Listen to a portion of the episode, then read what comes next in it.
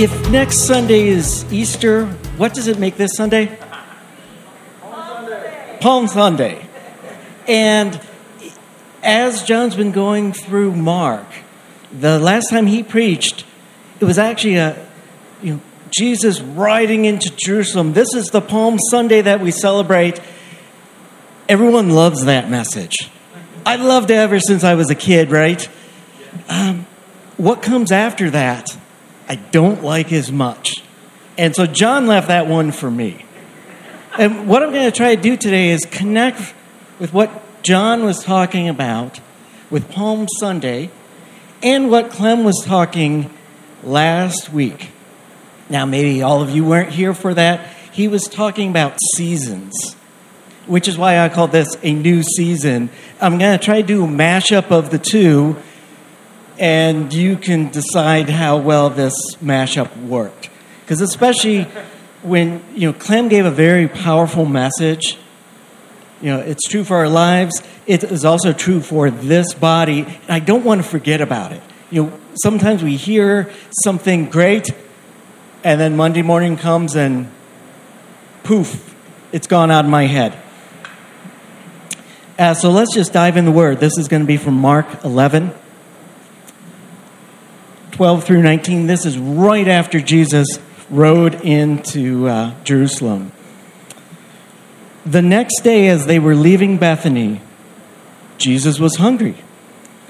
Seeing in the distance a fig tree in leaf, he went to find out if it had any fruit. When he reached it, he found nothing but leaves, because it was not the season for figs. Then he said to the tree, "May no one ever eat fruit from you again." And his disciples heard him say it.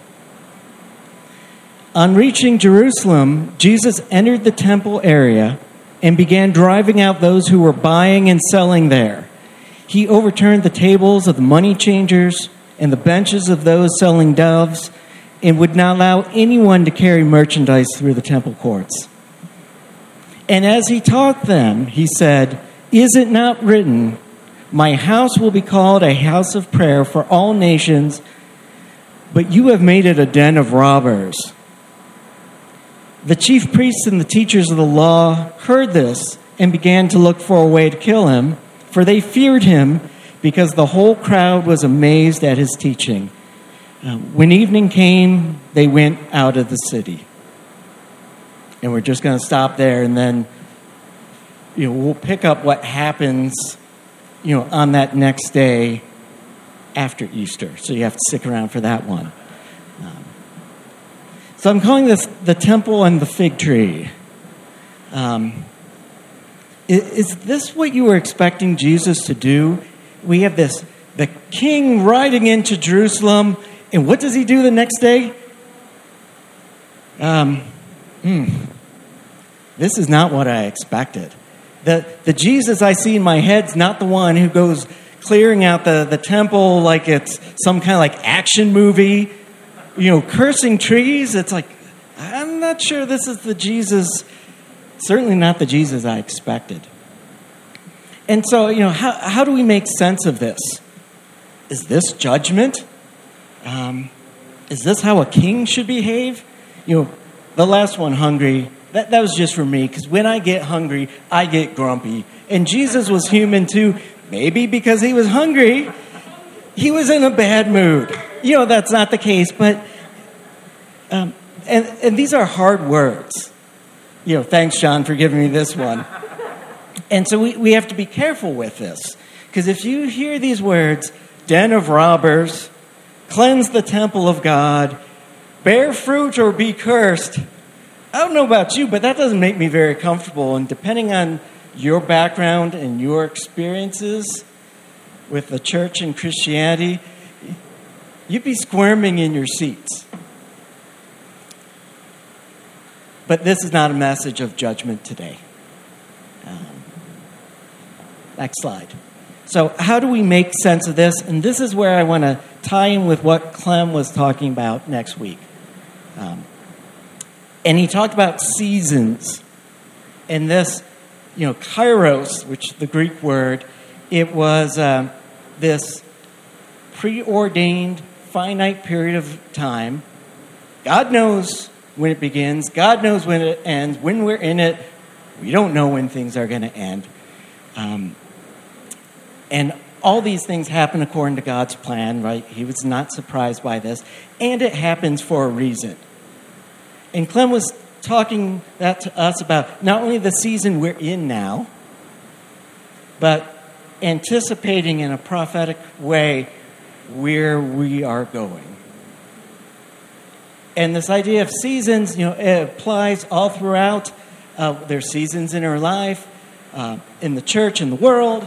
I've got up the little, when you talk about the real seasons as we come to spring, I didn't know what would be better, the Easter Bunny or the basketball hoop. It depends where your mind goes. And similarly, there is a season for judgment.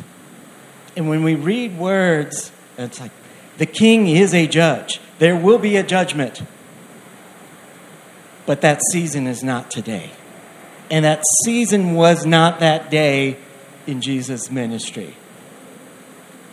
So let's look at Jesus' ministry. I want to look at two seasons. First, his previous season. As John's been taking us through Mark, Jesus has been going around all kinds of places. And, some of these things is they hop in the boat, they cross over. Jesus does one little thing, and then it's like, it's time to turn around. People start gathering around him, and what does he do? Let's go away to some desolate place. Let's go away to the mountain. And even when people like Peter said, I know that you're the Messiah. And what were the words? What? Don't tell anyone. Sometimes even with the healings, it was like, it's great you're healed.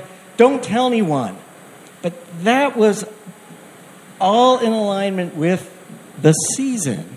Because it was not the season for Jesus as Messiah to be revealed. Was he still the king? Absolutely.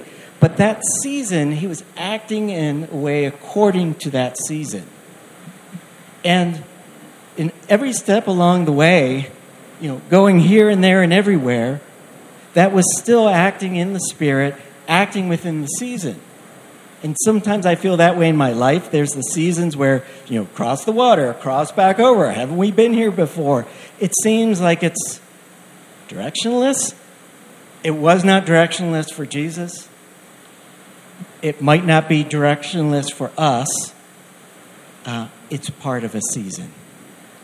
And that happened with Jesus as well. And now on this Palm Sunday, we're coming into a new season. The new season, we got the palm trees. We already had that. He's Jerusalem, even though he left town for the night. And it's leading to the cross. This act, the king doing something very surprising for all of us. And, this is the time that he's revealing himself to be the king. Always the king. There was this season. It was hidden. He wasn't trying to make a big deal of it, but even though he was still teaching and healing and doing all that, those God things. So we have these two seasons to his ministry. And recognizing that it's a change of season, even if it's only for a week, right? There's a lot that happened between Palm Sunday, Easter, and the resurrection.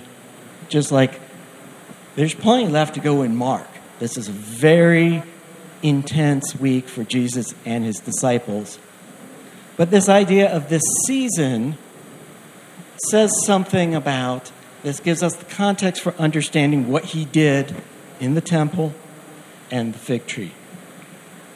So if we look at the seasons of Jesus' ministry, God moves differently in different seasons, but he's still moving. And it always has authority, power, and purpose. Jesus demonstrated authority before, and now he's doing it in a way that really ticked off the Pharisees. Authority throughout, he still had power throughout, still had purpose. But part of this is we've got to interpret seasons correctly. That what Jesus is doing is actually pointing to the next season, and this always points back to him. And that is the context, for understanding things. Because he was trying to prepare, even when coming into Jerusalem, going back a couple weeks, Jesus said very clearly, here's what this next season's going to look like, right? We're going to go to Jerusalem, and they're going to kill me, and I'm going to raise from the dead. He tried to get them ready for the next season, even though they weren't. And the same thing is true in this season. What Jesus did with the temple and the fig tree is trying to get them ready for the next season. So let's see what this season looks like. This is in two parts. First is the temple. And there's a lot we could talk about in these verses. With the time we have, kind of narrowing it down to one thing. In clearing the temple, there were... If you look at how the temple was structured, what's going on here is in the outer court. And what's important about the outer court? This was the only place that the non-Jewish people, the Gentiles, could gather to worship God. They weren't allowed any closer than that. And so in this place where the Gentiles could gather, what was going on? It was a marketplace, and you say, they had to sacrifice animals, right? Where are you going to sell the doves? Where are you going to sell these things? The sacrifice wasn't bad, but it is bad if it excluded people from worshiping God. And not only that, and I think it was only Mark that said this, that they had made this outer court a crossroad. So it wasn't just they were selling things that people would go to the temple and have what they need, that they were actually using this as a shortcut to go from point A to B. This is not what God intended. Jesus called them out. But the key piece of this when we talk about seasons is the quote that Jesus said, "My house will be called a house of prayer for all nations." And so this is the linking with, what about it in the outer court that got Jesus worked up? All along he was intending this for all people to come to him. It started first with the Jews, and this vision, even from the Old Testament, was for all nations. And by Jesus doing this, he's announcing this new covenant to come. That's like everyone in the world, no matter where they are, from what nation, can come and worship me. And viewed in that way, this is actually exciting because God is revealing what is coming next. And we see that coming, Acts and the rest of the New Testament. It was announced right here in a way that I don't think they were expecting. So that was clearing the temple. We also had the thing on the fig tree. And the word, if you remember this, Jesus was hungry. He saw a fig tree in leaf, and it didn't have any fruit.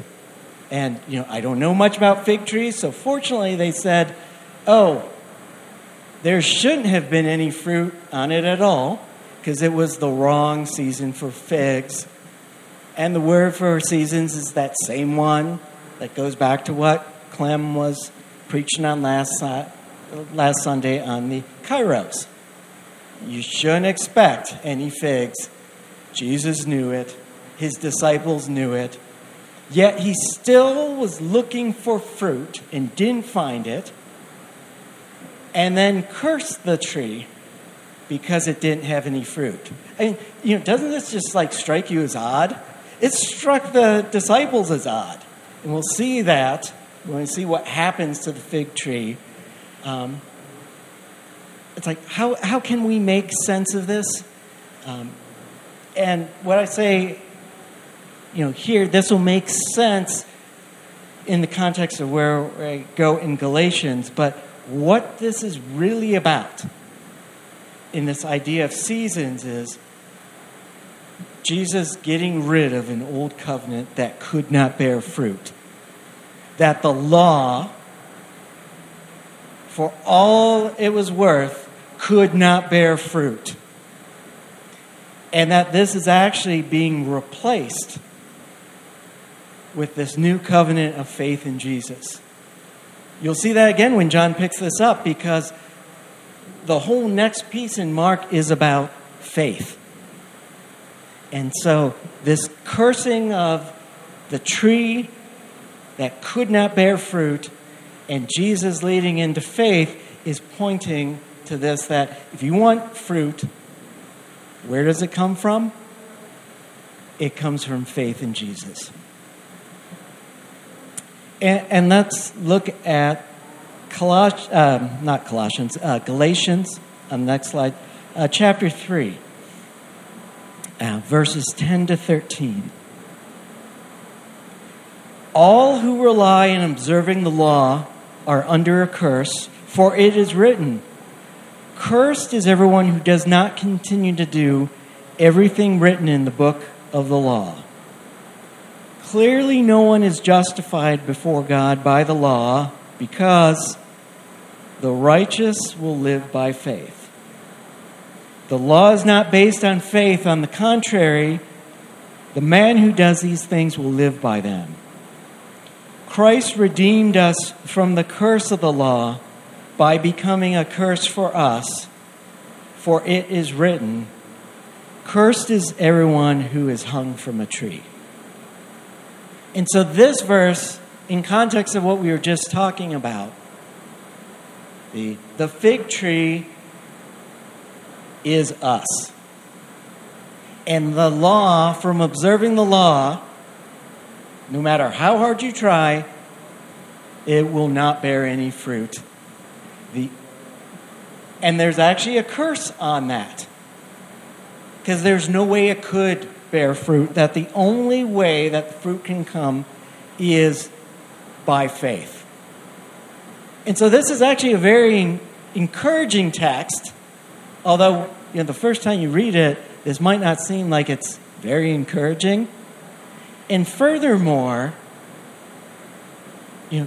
Jesus was the one who took on the curse.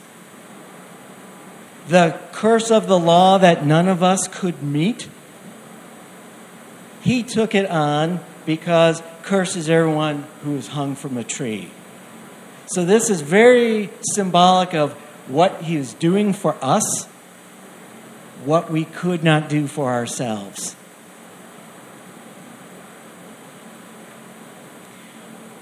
So where do we go with this? Try and wrap things up. This idea of seasons that Clem was talking about, there's a lot of different ways we could take it. And we can reflect on today and the season we're in. But with this passage today, I wanted to think about the season to come. Just like Jesus' ministry was in a new season, there's going to be a new season for us as well. I'm not just talking, after COVID, although it'd be nice for that season to end.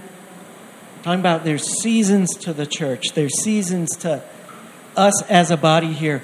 What might the next season be? Clem was saying some things last week, and the answer is, I don't quite know. I don't know what it's going to look like. But it is a good thing to anticipate it. It's a good thing to talk. What might this next season look like? Where is God moving? How's he going to move? You want to be ready for it. And next step after anticipating is, as we head into this new season, we got to make sure we interpret it correctly. The disciples were always confused by what Jesus was doing, right? They didn't understand. It's like, why aren't you announcing yourself as the Messiah? It was the wrong time. He's doing things here, clearing out the temple, cursing the fig tree. They don't get that either. So as we head into this new season where God may move differently among us, we have to be careful that we interpret it correctly. Because just because God moved one way before, he may not move the same way again. It's still the same God, right? Same yesterday, today, and tomorrow. But he's also full of surprises. And the important thing is when God moves, we need to stay in sync with him. How God moves, even if we don't quite know what that is today, we need to move with him. As long as we do that and keep on our faith in Christ, it's going to bear fruit. There is no curse. There is blessing. Jesus, we love you. When we hear your words, they're not always easy. Lord, I don't always understand it, but here you are as the triumphant King, and you're telling us something important. Lord, may we anticipate how you're moving amongst us. Lord, may we understand clearly what you're doing. Thank you for being a blessing to us, for taking on this curse. And it's in your mighty name we pray all these things. Amen.